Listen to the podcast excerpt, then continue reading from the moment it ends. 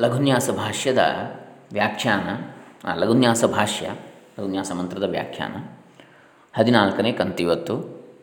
ಅದರಲ್ಲಿ ನಲವತ್ತ ನಾಲ್ಕನೇ ಪ್ರಶ್ನೆಯನ್ನು ನೋಡ್ತಾ ಇದ್ದೆವು. ಯಾವುದು? ಅಗ್ನಿಮೀಳೆ ಎನ್ನುವಂಥ ಋಗ್ವೇದದ ಮೊದಲ ಮಂತ್ರದ ವ್ಯಾಖ್ಯಾನವನ್ನು. ಅದರಲ್ಲಿ ಈಗಾಗಲೇ ಸ್ಕಂದಸ್ವಾಮಿ ಭಾಷ್ಯ ವೆಂಕಟಮಾಧವ ಭಾಷ್ಯ, ಮುದ್ಗಲ ಭಾಷ್ಯ, ಸಾಯಣ ಭಾಷ್ಯವನ್ನು ಆರಂಭಿಸಿದ್ದೆವು. ಇವಿಷ್ಟನ್ನು ನೋಡಿ. ಸಾಯಣ ಭಾಷ್ಯದಲ್ಲಿ ಮುಂದುವರಿದ ಭಾಗ ಇವತ್ತು ನೋಡೋಣ. ಓಂ ಶ್ರೀ ಗುರುಭ್ಯೋ ನಮಃ.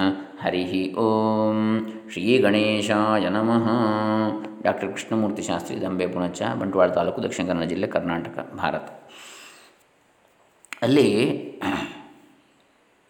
ಅಗ್ನಿಮೀಳೆ ಅಂತ ಯಾಕೆ ಬಂತು ಅಂತ ನಿನ್ನೆ ನೋಡಿದ್ದೇವೆ ನಾವು. ಅಗ್ನಿಮೀಳೆ ಯಾಕಲ್ಲ ಅಂಥೇಳಿ ಅಗ್ನಿ ಎನ್ನುವ ಶಬ್ದದ ನಿಷ್ಪತ್ತಿ. ಯಾವ ಧಾತ್ವರ್ಥಗಳಿಂದ ಉಂಟಾಗಿದೆಯೋ ಆ ಅರ್ಥವೇ ಇಲ್ಲಿ ಪ್ರಧಾನ ಯಜ್ಞದ ಸಂದರ್ಭದಲ್ಲಿ. ಹಾಗಾಗಿ ಅಗ್ನಿ ಎನ್ನುವಂಥದ್ದು ಅಲ್ಲಿ ಪ್ರಧಾನವಾಗಿ ಬಂದಿದೆ. ಬೇರೆ ಯಾವುದೇ ಪರ್ಯಾಯ ಶಬ್ದಗಳಿದ್ದರೂ ಕೂಡ ಅದರ ನಿಷ್ಪತ್ತಿ, ನಿಷ್ಪತ್ತಿಯ ಹಿನ್ನೆಲೆ, ಸಾರ್ಥಕತೆ, ಅನ್ವರ್ಥಕತೆಗಳು ಇಲ್ಲಿಗೆ ಅನ್ವಯಿಸುವುದಿಲ್ಲ. ಯಜ್ಞಕ್ಕೆ ಹೆಚ್ಚು, ಯಜ್ಞಕ್ಕೆ ಬೇಕಾದ ಅಗ್ನಿ ಎನ್ನುವ ಶಬ್ದವೇ ಹೆಚ್ಚು ಅನ್ವಯಿಸ್ತದೆ. ಅದರ ನಿಷ್ಪತ್ತಿಯ ಮೂಲ ಹಿನ್ನೆಲೆ, ಯಾವ ಯಾವ ಅಕ್ಷರಗಳು ಹೇಗೆ ಬಂತು, ಯಾವ ಧಾತುವಿನಿಂದ ಅವುಗಳು ಹೇಗೆ ಇಲ್ಲಿ ಯಜ್ಞಾಗ್ನಿಗೆ ಹೆಚ್ಚು ಸಮೀಪವಾಗ್ತವೆ ಅಂತೇಳಿ. ಹಾಗಾಗಿ ಅಗ್ನಿ ಎನ್ನುವ ಶಬ್ದ ಹೆಚ್ಚು.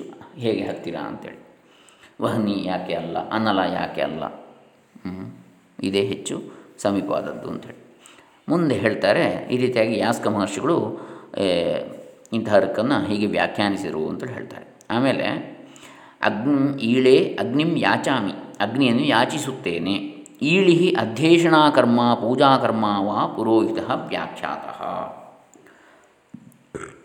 ಈಳೆ ಎಂಬುದರ ಅರ್ಥ ಬೇಡಿಕೊಳ್ಳುವುದು ಅಧ್ಯೇಷಣಾಕರ್ಮ ಈಳಿ ಅಥವಾ ಪೂಜಿಸುವುದು ಪೂಜಾಕರ್ಮ ವಾ ಪುರೋಹಿತ ವ್ಯಾಖ್ಯಾತ. ಪೂಜಾಕರ್ಮ ಮಾಡುವವನು ಪುರೋಹಿತನೆಂದು ವ್ಯಾಖ್ಯಾನಿಸಲ್ಪಟ್ಟಿದೆ.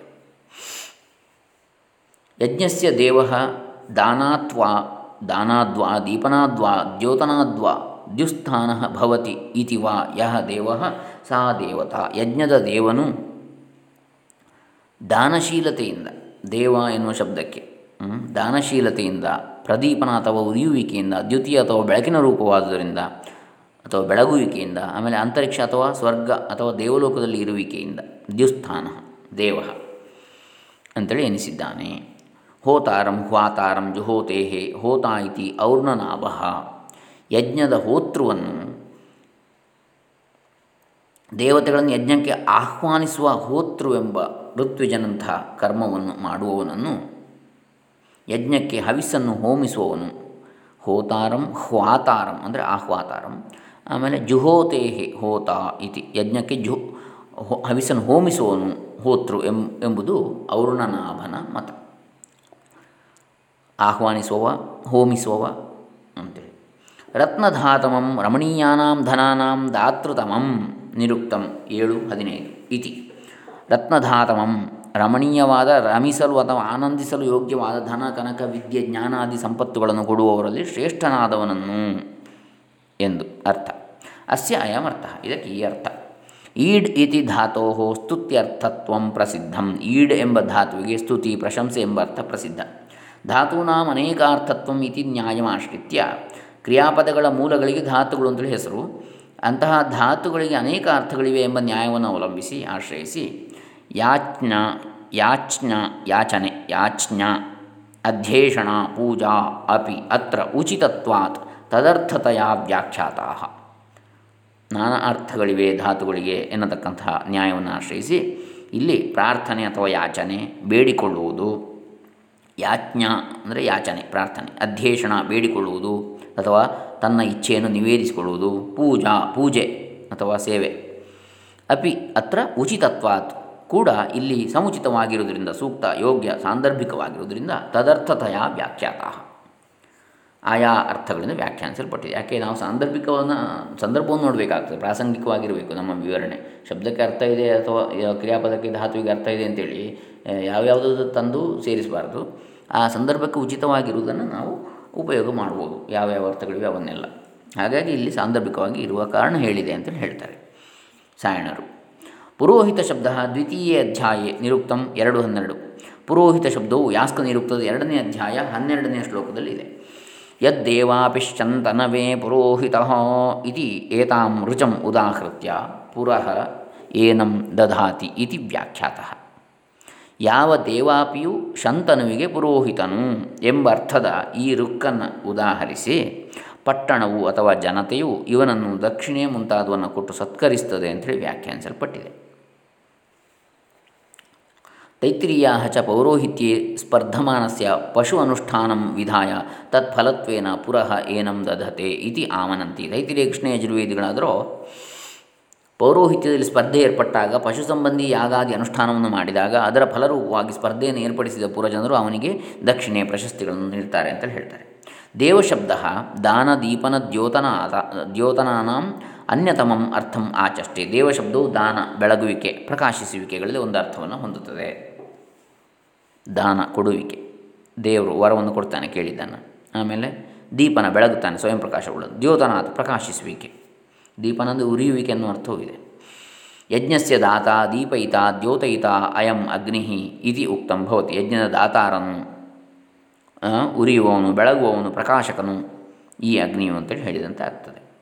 ದೀಪನ ದ್ಯೋತನಯೋ ಏಕಾರ್ಥತ್ವೇ ಅಪಿ ಅಸ್ತಿ ಧಾತುಭೇದ ದೀಪನ ದ್ಯೋತನಗಳಿಗೆ ಒಂದೇ ಅರ್ಥವಿದ್ದರೂ ಮೂಲ ಧಾತುವಿನಲ್ಲಿ ವ್ಯತ್ಯಾಸವಿದೆ ದೀಪನ ಎನ್ನುವಂಥದ್ದು ಅರ್ಥ ಬೇರೆ, ದ್ಯೋತನ ಎನ್ನುವಂಥದ್ದು ದ್ಯುತಿ ಧಾತು ಅಲ್ಲಿ ಬೇರೆ ಕ್ರಿಯಾಪದ ಮೂಲ. ಯದ್ಯಪಿ ಅಗ್ನಿ ಪೃಥ್ವೀಸ್ಥಾನ ತಥಾಪಿ ದೇವಾನಾಂ ಪ್ರತಿ, ದೇವಾನ್ ಪ್ರತಿ ಹವಿರ್ವಹನಾತ್ ದ್ಯುಸ್ಥಾನ ಭವತಿ. ಅಗ್ನಿಯು ಪೃಥ್ವಿಯಲ್ಲಿ ಇದ್ದರೂ ದೇವತೆಗಳಿಗೆ ಹವಿಸ್ಸನ್ನು ಒಯ್ಯುವುದರಿಂದ ದೇವಲೋಕದವನು ಆಗ್ತಾನೆ. ಯಾಕೆ? ಅಲ್ಲಿಗೆ ಹೋಗ್ತಾನಲ್ಲ ಅವನು. ದೇವತೆಗಳಿಗೆ ಹವಿಸ್ಸು ಮುಟ್ತದಲ್ಲ. ಹಾಗಾಗಿ ದ್ಯುಸ್ಥಾನ ಅಂದರೆ ದೇವ ಅಂತರಿಕ್ಷದಲ್ಲಿರುವವನು, ಹಾಗೆ ದೇವಲೋಕದಲ್ಲಿರುವವನು ಕೂಡ ಹೌದು. ಪೃಥ್ವಿ ಸ್ಥಾನನಾಗಿದ್ದರೂ ಕೂಡ. ದೇವಶಬ್ದ ದೇವತಾ ಶಬ್ದಯೋ ಪರ್ಯಾಯತ್ವಾತ್ ಮಂತ್ರ ಪ್ರತಿಪಾದ್ಯ ಕಾಚಿತ್ ಅಗ್ನಿವ್ಯತಿರಿಕ್ತ ದೇವತಾ ನ ಅನ್ವೇಷಣೀಯ. ದೇವ ಹಾಗೂ ದೇವತಾ ಶಬ್ದಗಳು ಪರಸ್ಪರ ಪರ್ಯಾಯವಾಗಿ ಬಳಸಬಹುದಾದವುಗಳಾದ್ದರಿಂದ ಈ ಮಂತ್ರ ಪ್ರತಿಪಾದ್ಯವಾದ ಅಗ್ನಿಯಲ್ಲದೆ ಬೇರಾವುದೋ ದೇವತೆಯನ್ನು ಹುಡುಕಬೇಕಾಗಿಲ್ಲ. ಎರಡು ಒಂದೇ ಅರ್ಥ ಕಣ ದೇವ, ದೇವತಾ, ಯಜ್ಞಸ್ಯ ದೇವ ಮೃತ್ಯುಜಂ ಅಂಥೇಳಿ. ಇನ್ನೊಂದು ದೇವನನ್ನು ಹುಡುಕಬೇಕು ಅಂತಿಲ್ಲ, ಯಜ್ಞದ ದೇವನನ್ನು. ಇಲ್ಲಿ ಅಗ್ನಿಯೇ ಅಂತೇಳಿ ಅಗ್ನಿಂ ಈಳೆ. ಹೋತ್ರ ಹ್ವಯತಿ ಧಾತೋ ಉತ್ಪನ್ನತ್ವೇನ ದೇವಾನಾಂ ಆಹ್ವಾತಾರಂ ಇತಿ. ಹೋತೃ ಶಬ್ದದ ಹ್ವಯತಿ ಧಾತು ಜನ್ಯತೆಯಿಂದ ಅದು ಹ್ವಯತಿ ಧಾತುವಿನಿಂದ ಹುಟ್ಟಿದ್ದರಿಂದ ಅದರ ಅರ್ಥ ದೇವತೆಗಳ ಆಹ್ವಾನ ಮಾಡುವವನೆಂದು.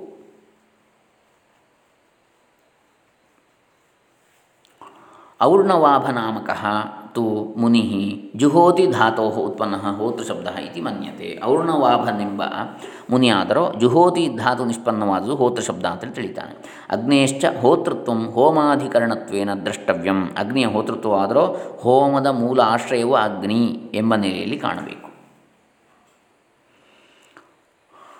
ರತ್ನಶಬ್ದ ದ್ವಿತೀಯಾಧ್ಯಾಯೇ ಮಘಂ ಇತ್ಯಾದಿಷು ಅಷ್ಟಾವಿಂಶತೌ ಧನನಾಮಸು ಪಠಿತ.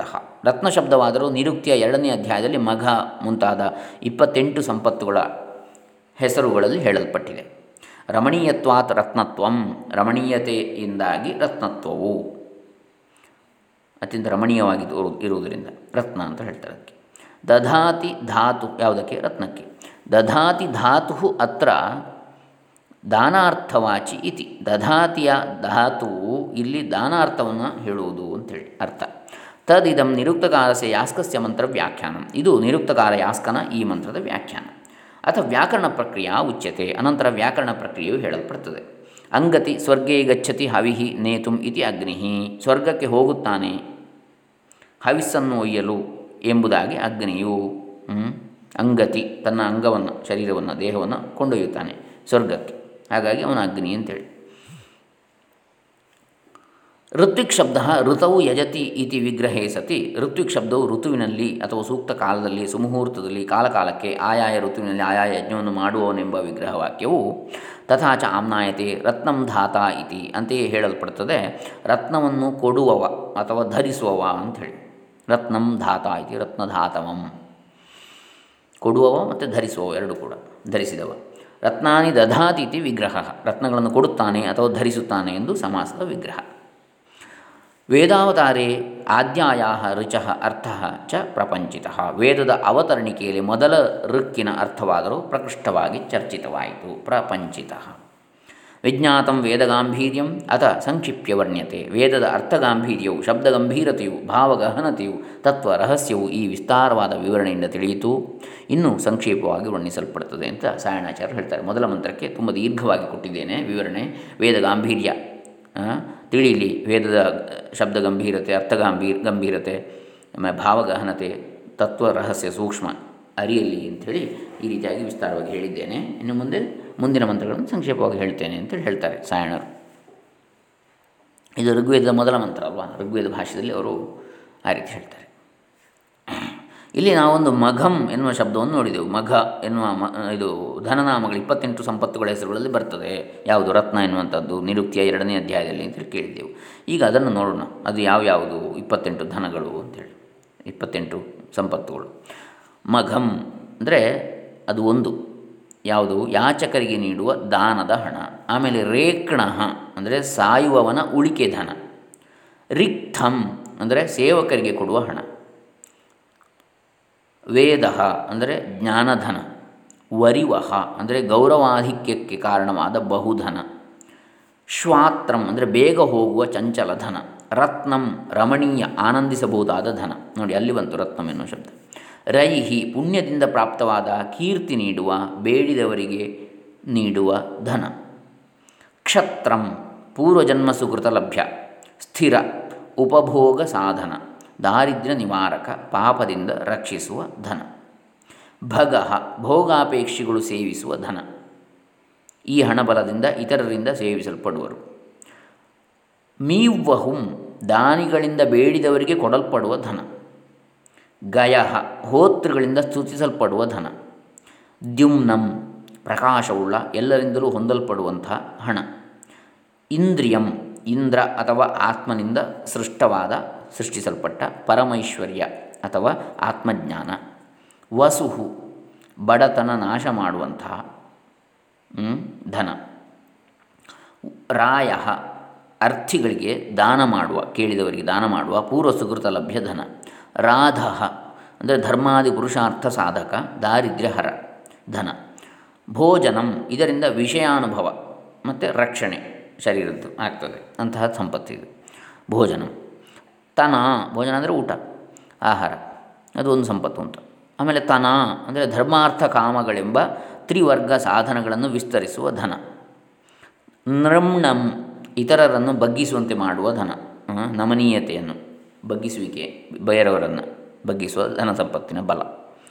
ಬಂಧು ಬಂಧುವಿನಂತೆ ಹಿತಕರ, ಸೇವಕರು ಮುಂತಾದವರು ಇದಕ್ಕೆ ಕಟ್ಟು ಬೀಳ್ತಾರೆ ಅಥವಾ ದಾಕ್ಷಿಣ್ಯ ಬಂಧನಕ್ಕೊಳಗಾಗ್ತಾರೆ. ಅದು ಒಂದು ಸಂಪತ್ತು, ಬಂಧುವು ಒಂದು ಸಂಪತ್ತು. ದಾಕ್ಷಿಣ್ಯಕ್ಕೆ ಕಟ್ಟುವಿದ್ದು ನಮಗೆ ಪೂರಕವಾಗಿ ಇರ್ತಾರೆ ಅವರು ಮೇಧಾ, ಧನವಂತರ ಬುದ್ಧಿಯಲ್ಲಿ ಸಂಪಾದಿಸಬೇಕು, ರಕ್ಷಿಸಬೇಕು, ಕೊಡಬೇಕು ಎಂದು ಧರಿಸಲ್ಪಡುವ ಸಂಪತ್ತು. ಧನವಂತರ ಬುದ್ಧಿಯಲ್ಲಿ ಈ ರೀತಿಯಾದಂತಹ ಒಂದು, ಈ ರೀತಿಯಾಗಿ ಯೋಚಿಸಲ್ಪಡುವಂಥ ಸಂಪತ್ತು ಸಂಪಾದಿಸಲ್ಪಡಬೇಕು, ರಕ್ಷಿಸಲ್ಪಡಬೇಕು, ಕೊಡ, ಕೊಡಬೇಕು ಅಂತೇಳಿ. ಆಮೇಲೆ ಯಶಃ, ಇದು ಅನ್ನಗಳಲ್ಲಿ ಒಂದು. ಬ್ರಹ್ಮ ಅನ್ನಗಳಲ್ಲಿ ಒಂದು. ಧರ್ಮ ಅಭಿವೃದ್ಧಿಕರ ಭೋಗ ಅಭಿವೃದ್ಧಿಕರ ಅಭಿವರ್ಧಕ. ದ್ರವಿಣಂ ಬಲಗಳಲ್ಲಿ ಒಂದು ಪೂರ್ವ ಸುಕೃತ ಜನ್ಯ ಬೇಡಿದವರಿಗೆ ಕೊಡುವಂಥದ್ದು. ಶ್ರವ ಅನ್ನಗಳಲ್ಲಿ ಒಂದು, ಆಮೇಲೆ ಕೀರ್ತಿ, ಪ್ರಸಿದ್ಧಿ ಇತ್ಯಾದಿ ಅರ್ಥಗಳಿವೆ. ವ್ರತಂ ಮೇಘನಾಮಗಳಲ್ಲಿ ಒಂದು, ದಾರಿದ್ರ್ಯವನ್ನು ಮುಚ್ಚುವಂಥದ್ದು, ತೆರಿಗೆಗೆ ಸಿಗದಂಥದ್ದು, ವ್ರತಂ ಅಂದರೆ. ಅಂದರೆ ಅದು ನ್ಯಾಯವಾಗಿ ಸಂಪಾದಿಸಲ್ಪಟ್ಟದ್ದು, ಹಾಗೆ ತೆರಿಗೆಗೆ ಸಿಗದ್ದು ಅಂದರೆ ಅರ್ಥ, ಟ್ರಸ್ಟಿಗೆ ಕೊಟ್ಟಂಥದ್ದು. ಅಂದರೆ ದಾನ ಮಾಡಿರ್ತಕ್ಕಂಥದ್ದು ಹೇಳ್ಬೋದು. ವ್ರತಂ ಅಂದರೆ ನಿಯಮ ಪ್ರಕಾರವಾಗಿ ಸಂಪಾದಿಸಿದ್ದು ಅಂತ ತಿಳ್ಕೊಳ್ಬೋದು. ಇನ್ನೊಂದು ದಾನ ಮಾಡಿದಂಥ ಹಣ ಅಂತ ತಿಳ್ಕೊಳ್ಬೋದು. ಇನ್ನು ವ್ರತಂ ವ್ರತಂ ಬೇರೆ, ವೃತಂ ಬೇರೆ. ವೃತಂ ಅಂದರೆ ಎಲ್ಲರಿಂದಲೂ ಸೇವಿಸಲ್ಪಡುವಂಥದ್ದು ಅಂತೇಳಿ ಇವು ಇಪ್ಪತ್ತೆಂಟು ಧನನಾಮಗಳು. ಯಾಸ್ಕ ನಿರುಕ್ತ ಅಧ್ಯಾಯ ಮೂರರಲ್ಲಿ ಬರ್ತದೆ. ಇರಲಿ. ಇದು ನಾವು ಸಾಯಣ ಭಾಷ್ಯವನ್ನು ನೋಡಿದ್ವಿ, ಲಘುನ್ಯಾಸ ಭಾಷ್ಯದಲ್ಲಿ. ಅಗ್ನಿಮೀಳೆ ಪುರೋಹಿತಂ ಎಂಬ ಋಗ್ವೇದದ ಮೊದಲ ಮಂತ್ರಕ್ಕೆ ಸಾಯಣ ಭಾಷ್ಯವನ್ನು ನೋಡಿದಾಗಾಯಿತು. ಇನ್ನು ಮುಂದೆ ಮಧ್ವ ಭಾಷ್ಯ ಮಧ್ವಾಚಾರ್ಯನು ಹೇಳಿದ್ದಾರೆ? ಮಧ್ವಭಾಷ್ಯಂ ಬನ್ನಂಜ ಗೋವಿಂದಾಚಾರ್ಯ ವ್ಯಾಖ್ಯಾ ಸಂವಲಿತಂ. ಬನ್ನಂಜ ಗೋವಿಂದಾಚಾರ್ಯ ಅದನ್ನು ವ್ಯಾಖ್ಯಾನ ಮಾಡಿದ್ದಾರೆ. ಓಂ ನಾರಾಯಣಂ ನಿಖಿಲಪೂರ್ಣಗುಣಾರ್ಣಮುಚ್ಚೈ ಸೂರ್ಯಾಮಿತದ್ಯುತಿಮಶೇಷನಿರಸ್ತದೋಷಂ. ಸರ್ವೇಶ್ವರಂ ಹರಿಮಜೇಶನತಂ ಪ್ರಣಮ್ಯ. ವಕ್ಷಾಂಬೃಗ ಋಗರ್ಥಮತಿತುಷ್ಟಿಕರಂ ತದಸ್ಯ. ಇಲ್ಲಿ ಸ್ವಲ್ಪ ಪಾಠಾಂತರ ಉಂಟು. ನಾರಾಯಣಂ ನಿಖಿಲಪೂರ್ಣಗುಣಾರ್ಣಮುಚ್ಚ ಸೂರ್ಯಾಮಿತದ್ಯುತಿಮಶೇಷನಿರಸ್ತದೋಷಂ ಸರ್ವೇಶ್ವರಂ ಹರಿಮಜೇಶ ನುತಂ ಅಥವಾ ನತಂ ಎರಡೂ ಇದೆ. ಹರಿಮಜೇಶ ನತಂ ಪ್ರಣಮ್ಯ. ವಕ್ಷ್ಯಾಮಿ ಋಗರ್ಥಮ ಅತಿತುಷ್ಟಿಕರಂ ತದಸ್ಯ ಮಧ್ವಭಾಷ್ಯ ಮಧ್ವಾಚಾರ್ಯರ ಪೂರ್ಣಪ್ರಜ್ಞರ ಆನಂದತೀರ್ಥರ ಆನಂದತೀರ್ಥ ಭಗವತ್ಪಾದರ ದ್ವೈತ ಸಿದ್ಧಾಂತ ಪ್ರತಿಪಾದಕರ ಭಾಷ್ಯ ಋಗ್ಭಾಷ್ಯ ಅವರು ಮೊದಲಿನ ಕೆಲವು ಮಂತ್ರಗಳಿಗೆ ಬರೆದಿದ್ದಾರೆ ಋಗ್ವೇದದಲ್ಲಿ ಭಾಷ್ಯವನ್ನು. ನಿಖಿಲ, ಅಂದರೆ ಸರ್ವ ಅಶೇಷ, ನಿರ್ಜಿತ ಖಿಲ, ಉಳಿಕೆ ಇಲ್ಲದ, ಪರಿಪೂರ್ಣ ಗುಣಯುಕ್ತನಾದ ನಿಖಿಲ ಪೂರ್ಣ ಗುಣಾರ್ಣ ಮುಚ್ಚ. ಅಕಾರ ವರ್ಣರೂಪಿಯಾದ ಅಥವಾ ಅಕ್ಷರನಾದ, ನಾ, ನ ಅಕ್ಷರತಿ ಇತಿ ಅಕ್ಷರ, ನಾಶವಿಲ್ಲದ, ಕಿಂಚಿತ್ತೂ ದೋಷವಿರದ ನಿರ್ದೋಷನಾದ, ಅಶೇಷ, ನಿರಸ್ತ ದೋಷಂ. ಸೂರ್ಯನಾಗಿ ಆಕಾಶದಲ್ಲಿ ಉಚ್ಚ ಸ್ಥಾನದಲ್ಲಿ ವ್ಯಕ್ತನಾಗಿ ಗೋಚರಿಸುವ, ಮಿತಿ ಇಲ್ಲದ ಜ್ಯೋತಿಸ್ವರೂಪನಾದ, ಜ್ಯೋತಿಸ್ವರೂಪಿಯಾದ ಸರ್ವರ ಈಶ್ವರ ಅಥವಾ ಒಡೆಯನಾದ ಅಖಿಲಾಂಡ ಕೋಟಿ ಬ್ರಹ್ಮಾಂಡ ನಾಯಕನಾದ ಅಜ ಅಥವಾ ಬ್ರಹ್ಮ ಮತ್ತು ಈಶ ಅಥವಾ ಶಿವರಿಂದ ಸ್ತುತಿಸಲ್ಪಟ್ಟು ನಮಸ್ಕರಿಸಲ್ಪಟ್ಟ ಸಕಲ ದುರಿತ ಪರಿಹಾರಕನಾಗಿ ಹರಿ ಎನಿಸಿದ ಪ್ರಣವರೂಪಿ ನಾರಾಯಣನನ್ನು ಪ್ರಣಾಮ ಮಾಡಿ ಅಥವಾ ನಮಿಸಿ ಆತನಿಗೆ ಅತಿಪ್ರಿಯವಾದ ಋಕ್ ಸಂಹಿತೆಯ ಅರ್ಥವನ್ನು ಹೇಳುವೆನು ಅಂತೇಳಿ ಮಧ್ವಾಚಾರ್ಯ ಹೇಳ್ತಾರೆ. ಓಂ ಅಶೇಷ ಗುಣಾಧಾರ ಇತಿ ನಾರಾಯಣೋಪ್ಯಸೌ ಪೂರ್ಣೋ ಭೂತಿವರೋ ನಂದ ಸುಖೋ ಯದ್ವ್ಯಾಹೃತೀರಿತಃ. ಓಂ ಎಂದರೆ ಅಶೇಷವಾದ ಎಲ್ಲ ಅಥವಾ ಎಲ್ ಶೇಷ ಉಳಿಕೆ ಇಲ್ಲದ ಅಶೇಷವಾದ ಗುಣಗಳಿಗೆ ಆಧಾರನು, ಆಶ್ರಯನು ಎಂದು. ಓಂ ಅಶೇಷ ಗುಣಾಧಾರ ಇತಿ ನಾರಾಯಣೋಪ್ಯಸೌ. ಭೂಹು ಎಂದರೆ ಭೂಮ, ಬೃಹತ್ತಾದ ಎಲ್ಲವನ್ನು ಒಳಗೊಳ್ಳುವ ಪೂರ್ಣಸ್ವರೂಪಿ ಪೂರ್ಣೋಭೂತಿ ಪೂರ್ಣೋಭೂತಿವರ ಅನಂತಸುಖ ಯದ್ವ್ಯಾಹೃತಿ ಈರಿತಃ. ಬೃಹತ್ತಾದ ಭೂಮ, ಎಲ್ಲವನ್ನು ಒಳಗೊಳ್ಳುವ ಪೂರ್ಣಸ್ವರೂಪಿ ಪರಬ್ರಹ್ಮ ಅಥವಾ ನಾರಾಯಣನೇ ಅವನು. ಭೂವಹ ಅಂದರೆ ಭೂತಿ. ಭೂಮ, ಭೂಹು ಅಂದರೆ ಭೂಮ, ಎಲ್ಲವನ್ನು ಒಳಗೊಳ್ಳುವ. ಭೂವಹ ಅಂದರೆ ಭೂತಿ, ಐಶ್ವರ್ಯವನ್ನು ಬೇಡಿದವರಿಗೆ ವರವಾಗಿ ನೀಡುವವನು. ಭೂವಹ. ಸುವಹ ಅಥವಾ ಸ್ವಹ, ಅನಂತವಾದ ಅಂತ್ಯವಿಲ್ಲದ ಚಿರಂತನ ಸುಖವೆನಿಸಿದ ಮೋಕ್ಷವನ್ನು ನೀಡುವವನು.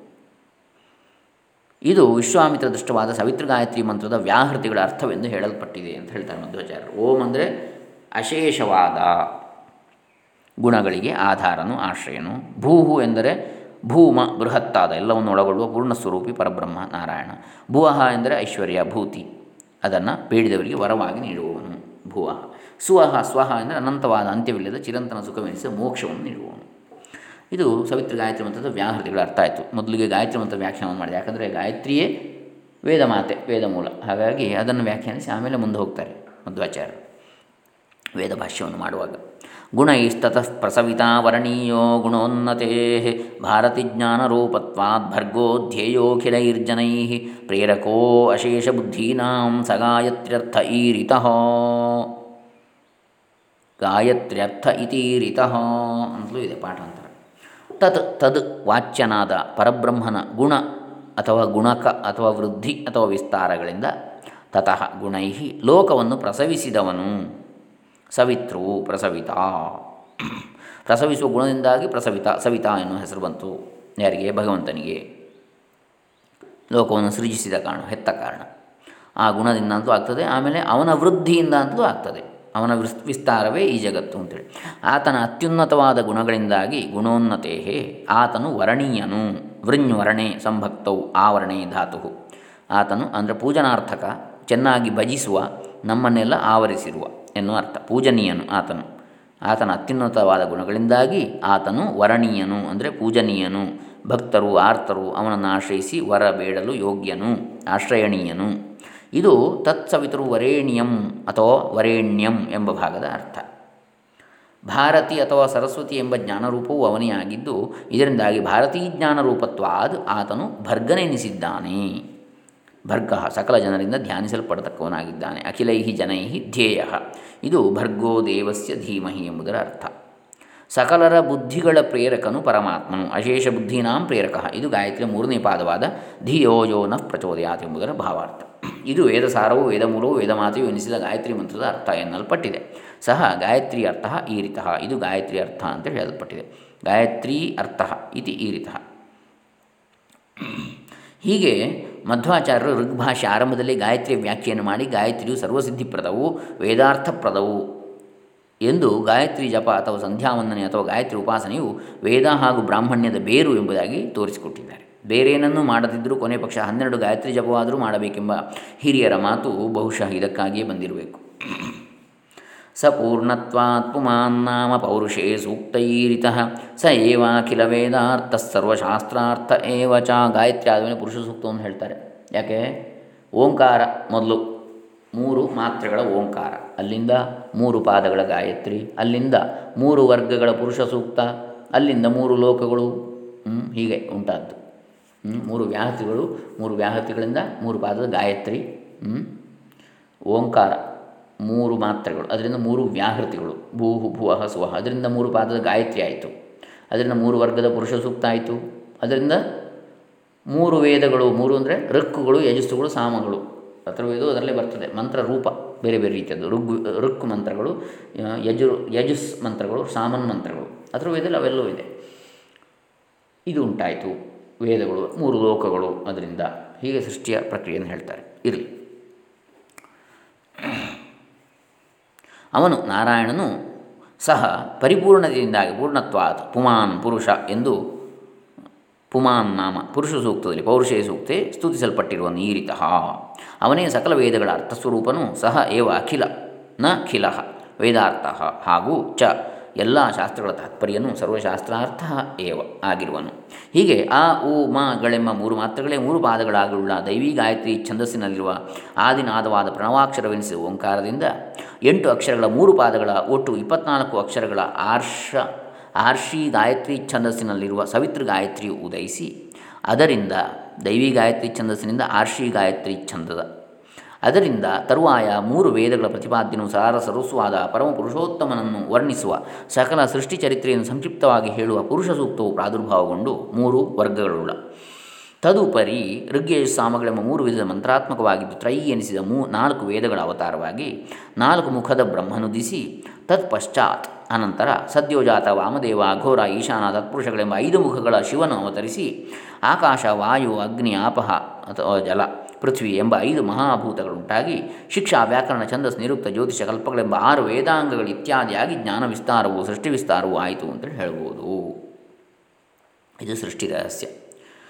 ಸ ಏವಾಖಿಲ ಶಬ್ದಾರ್ಥ, ಸ ಏವ ಸರ್ವಶಬ್ದಾರ್ಥ ಇತ್ಯಾಹೋಪನಿಷತ್ಪರ ತಾವಾಯೇತಾರು ಚೈತಿ ವಿಶೇಷಣಾಪ್ಯುರ್ಗರ್ಥತಾಂ. ಅವನೇ ಎಲ್ಲ ಶಬ್ದಗಳ ಅರ್ಥವೂ ಆಗಿರುವನೆಂದು ವೇದಸಾರವಾದ ವೇದಾಂತವು ಪರಾವಿದ್ಯೆಯು ಎನಿಸಿದ ಉಪನಿಷತ್ತುಗಳು ಹೇಳುತ್ತವೆ ಅಂತಹ ಶ್ರೇಷ್ಠವಾದ ರುಕ್ಕುಗಳಿವು ಎಂಬುದರಿಂದಾಗಿಯೂ ವಿಶೇಷವಾಗಿ ರುಕ್ಕುಗಳ ಅರ್ಥ ಪ್ರತಿಪಾದ್ಯನು ನಾರಾಯಣನೆಂಬುದಾಗಿಯೂ ಹೇಳಿದೆ. ಯೋ ದೇವಾನಾಮಿತಿ ಶ್ರುತ್ಯ ದೇವನಾಂ ವಿಶೇಷತಃ ಸೃಷ್ಟತ್ವಾತ್ ತದ್ಗತತ್ವೇನ ತತ್ರಾಹ ಅಗ್ರೇ ಅಗ್ನಿನಾಮಕಂ ಯೋ ದೇವಾನಾಂ ಎಂಬ ಶ್ರುತ್ಯುಕ್ತಿಯಿಂದ, ವೇದೋಕ್ತಿಯಿಂದ ಆ ಶ್ರುತಿಯಲ್ಲಿರುವ ದೇವನಾಮಗಳಲ್ಲಿ ಯಾವ ವಿಶೇಷ ನಾಮವೆಂಬ ಸ್ಪಷ್ಟತೆಗಾಗಿ ಅದೇ ಶ್ರುತಿಯಲ್ಲಿ ಋಗ್ವೇದ ಸಮಿತಿಯಲ್ಲಿ ಮೊದಲಿಗೆ ಅಗ್ನಿನಾಮಕನಾದ ಭಗವತ್ ಸ್ವರೂಪವನ್ನು ಹೇಳಿದೆ. ಎಲ್ಲ ಹೆಸರುಗಳಷ್ಟು ಬೇರೆ ಬೇರೆ. ಭಗವಂತ ಒಬ್ಬನೇ. ಯೋ ದೇವಾನಾಂ ನಾಮಧ ಏಕ ಏವ ಇತಿ ಋಗ್ವೇದೀಯ ದಶಮಮಂಡಲೆ ವಿಶ್ವಕರ್ಮ ಸೂಕ್ತಂ. ಅಜಸ್ಯ ನಾಭೋ ಇತಿ ಲಿಂಗೇನ ತಸ್ಯ ನಾರಾಯಣಪರತ್ವಂ ಹಿ ಮಾಧ್ವೇ ಋಗ್ಭಾಷೆ ಸ್ಥಿತಂ. ವಿಶ್ವಕರ್ಮ ಮನುಸ್ತ್ವಷ್ಟ ಇತಿ ಚ ಸಹಸ್ರನಾಮಸು. ಇದು ಬನ್ನಂಜೆ ಗೋವಿಂದಾಚಾರ್ಯರ ವ್ಯಾಖ್ಯಾನ. ಯೋ ದೇವಾನಾಂ ನಾಮಧ ಏಕ ಏವ ಎಂಬುದು ಋಗ್ವೇದ ಸಮಿತಿಯ ಹತ್ತನೇ ಮಂಡಲದಲ್ಲಿನ ವಿಶ್ವಕರ್ಮ ಸೂಕ್ತಕ್ಕೆ ಸಂಬಂಧಿಸಿದ್ದು. ಯಾರು ದೇವರುಗಳಲ್ಲಿ ನಾಮಧ ಏಕ ಏವ ಅಂತೇಳಿ, ಹೆಸರುಗಳು ಮಾತ್ರ ವಿಧ ವಿಧವಾಗಿದ್ದರೂ ಒಬ್ಬನೇ ಅಂತೇಳಿ. ಅಜಸ್ಯ ನಾಭವು ತನ್ನ ನಾಭೀ ಕಮಲದಲ್ಲಿ ಅಜ ಅಥವಾ ಬ್ರಹ್ಮನ ರೂಪವನ್ನು ಧರಿಸಿ ಎಂಬ ಗುರುತಿನಿಂದ ಮಂತ್ರದ ನಾರಾಯಣ ಪರತೆಯು ಮಧ್ವಾಚಾರ್ಯಕೃತ ಇದೆ ಅಂತೆಯೇ ವಿಶ್ವಕರ್ಮ ಮನುಹು ತ್ವಷ್ಟ ಎಂಬುದಾಗಿ ವಿಷ್ಣು ಸಹಸ್ರನಾಮ ಸ್ತೋತ್ರದ ಸಾವಿರ ನಾಮಗಳಲ್ಲಿ ಇದೆ. ಅಗ್ನಿಂ ನವ ಮಧುಚ್ಛಂದಾ ಗಾಯತ್ರಿ ಅಗ್ನಿ ಷಡ್ಜ ಸ್ವರ. ಅಂದರೆ ಅಗ್ನಿಮೀಳೆಯಿಂದ ತೊಡಗಿ ಒಂಬತ್ತು ರುಕ್ಕುಗಳಲ್ಲಿ ಇರುವ ಒಂಬತ್ತು ಋಕ್ಕುಗಳು ಇರುವಂತಹ ರಿಚ್ಯಂತೆ ಸ್ತೂಯಂತೆ ದೇವಾನಯ ಇತಿ ಋಕ್. ಇದರಿಂದ ದೇವತೆಗಳು ಸ್ತುತಿಸಲ್ಪಡುತ್ತಾರೆ ಎಂಬುದರಿಂದಾಗಿ ಋಕ್ ಅಂತೇಳಿ ಹೇಳಿದ್ದಾರೆ. ಇದು ನವರ್ಚ ಸೂಕ್ತ, ಒಂಬತ್ತು ರುಕ್ಕುಗಳಿರುವಂಥದ್ದು ನವರ್ಚ ಸೂಕ್ತಕ್ಕೆ ನವ ಅಂದರೆ ಒಂಬತ್ತು. ಋಚ, ಋಕ್ ಪದದ ಬಹುವಚನ ರೂಪ ಋಚಃ. ಋಕ್ ಪದದ ಬಹುವಚನ ರೂಪ ಋಚಃ ಅಂತೇಳಿ. ಋಕ್ ರುಚವು ರುಚಃ ಋಕ್ಕುಗಳು. ಸು ಉಕ್ತ, ಸೂಕ್ತ. ಒಳ್ಳೆಯ ಉಕ್ತಿಗಳು, ಹೇಳಿಕೆಗಳು. ಸುಭಾಷಿತಗಳು ಮಧುಚ್ಛಂದನು ಋಷಿಯು ಇದಕ್ಕೆ.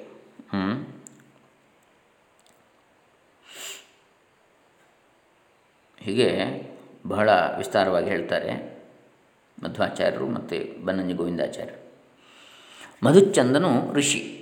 ಇದನ್ನು ತಪೋಮುಖೇನ ಸಾಕ್ಷಾತ್ಕರಿಸಿಕೊಂಡವ ಅಂತೇಳಿ. ಋಷಿ, ಋಷಿರ್ ದರ್ಶನಾತ್, ಮಂತ್ರ ದರ್ಶನ ಮಾಡಿಕೊಂಡ ದಾರ್ಶನಿಕನೇ ಋಷಿಯು.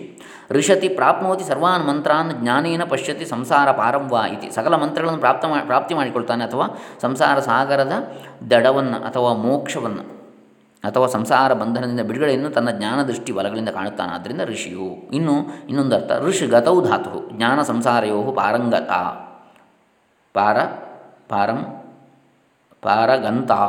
ಜ್ಞಾನದ ಹಾಗೂ ಸಂಸಾರದ ಎಲ್ಲೆ ಮಿತಿ ಅಥವಾ ಕೊನೆಯನ್ನು ಹೊಂದಿದವ. ಶಾಸ್ತ್ರಕರ್ತೃಗಳಾದ ಆಚಾರ್ಯರು.